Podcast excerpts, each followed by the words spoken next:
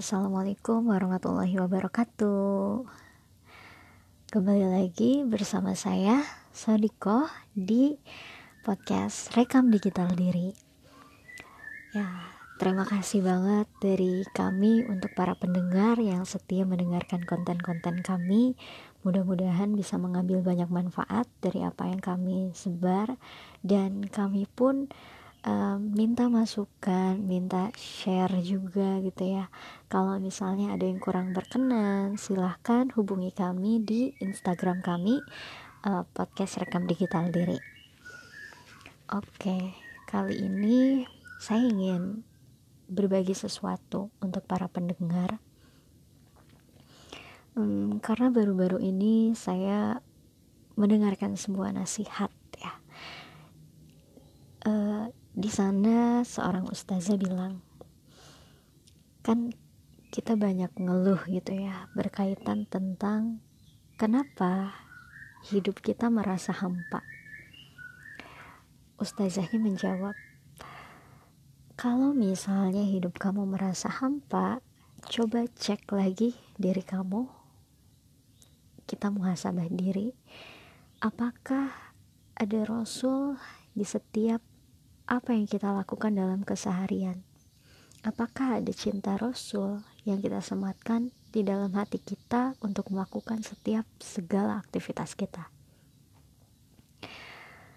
Ya, maka dari itu ada poin yang ingin saya tekankan. Yuk gitu ya, dari mulai sekarang jangan sampai kita menjadi manusia yang merasakan kehampaan itu Caranya dengan mendekatkan diri kita kepada Rasul, kemudian mengejar cintanya Rasul. Dan di sini saya ingin share beberapa hal yang bisa membuat kita selangkah demi selangkah ya terus dengan kontinuitas untuk bisa mendekatkan diri kita kepada Rasulullah Shallallahu Alaihi Wasallam. Yang pertama mungkin yang saya bisa share saya sedang baca juga buku yang berjudul Rahasia Sunnah-Sunnah Nabi.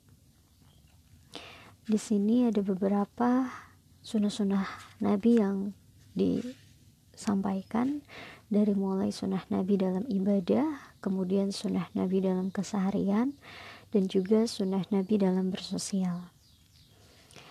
Nah, mudah-mudahan dengan saya men-sharekan ini setidaknya baik dari saya ataupun para pendengar di sini kita bisa langsung mempraktekkan sunnah-sunnah Rasul itu sendiri.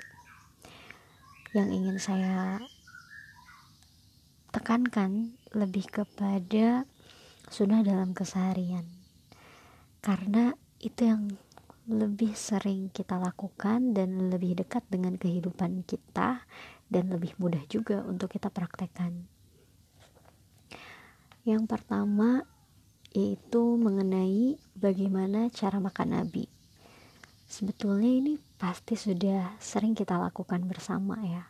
Kalau berkaitan dengan cara makan Nabi, kita sering tahu bahwa memulai makan dengan membaca basmalah atau membaca doa, kemudian tidak dengan berdiri yang artinya duduk atau bahkan ada juga sunnah Nabi berkaitan dengan uh, cara makan itu sendiri yaitu dengan menggunakan tiga jari atau makan dengan secukupnya.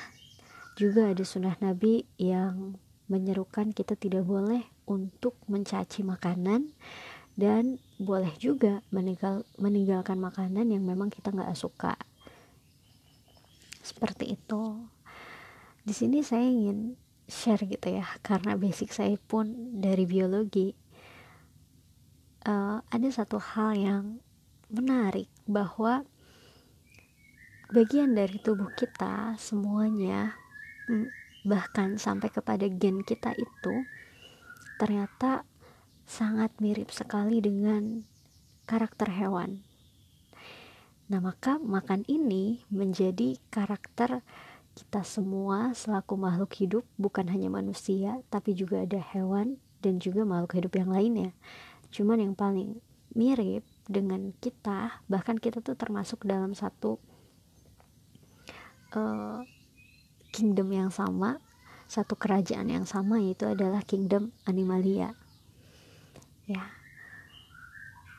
otomatis di dalam diri kita ada gen yang memang berhasrat untuk memenuhi kebutuhan yaitu makan dan juga minum.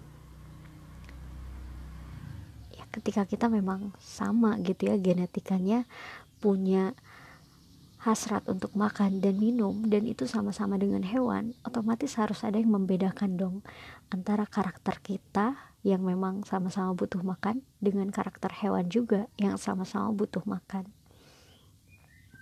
nah perbedaan antara kita dengan hewan itu dari kesadaran dari akal yang kita miliki maka ketika kita melakukan suatu hal apa pun kita harus bisa melakukannya dengan kesadaran yang penuh.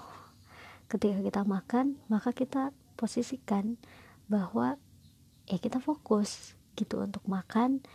Makanya kita diserukan untuk berdoa. Nah, fungsi dari berdoa ini apa sih? Uh, selain bukan hanya untuk uh, menyingkirkan setan gitu ya supaya tidak makan bareng dengan kita ternyata penyebutan nama Allah dalam aktivitas sebelum kita melakukan makan adalah pernyataan ruhani kita. Kan di dalam diri kita tuh ada ruh juga ya, bahwa kita itu sadar kita terkait dengan Allah.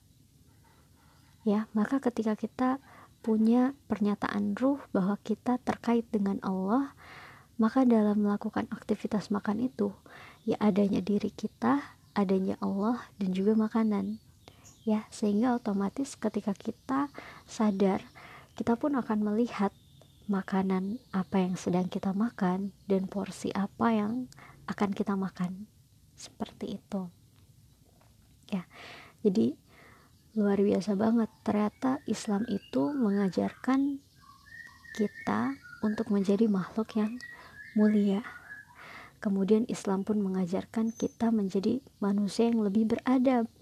Ada adab-adab, ada tata cara yang Islam sampaikan kepada kita melalui contoh-contoh dari Rasul itu sendiri. Ya, luar biasa sekali dan mudah-mudahan kita bisa mengamalkannya untuk bisa makan secara sadar bahwa makan itu ada keterkaitannya kita dengan Allah dan bukan hanya atas rasa pemenuhan insting kita sebagai makhluk hidup yang mana kalau kita hanya mengandalkan insting kita untuk makan berarti apa bedanya diri kita dengan hewan?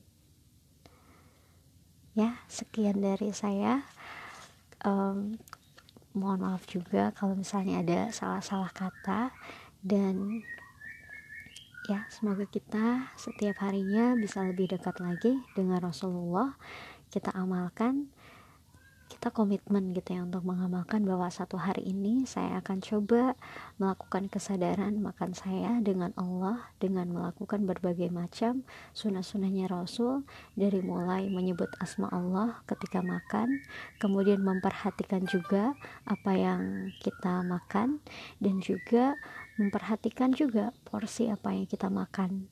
Sampai-sampai Rasulullah mencontohkan agar kita makan dengan tiga jari itu adalah untuk memperhatikan porsi kita makan apakah kita makan selayaknya hewan ternak yang rakus atau menjadi manusia yang lebih beradab. Sekian dari saya. Wassalamualaikum warahmatullahi wabarakatuh.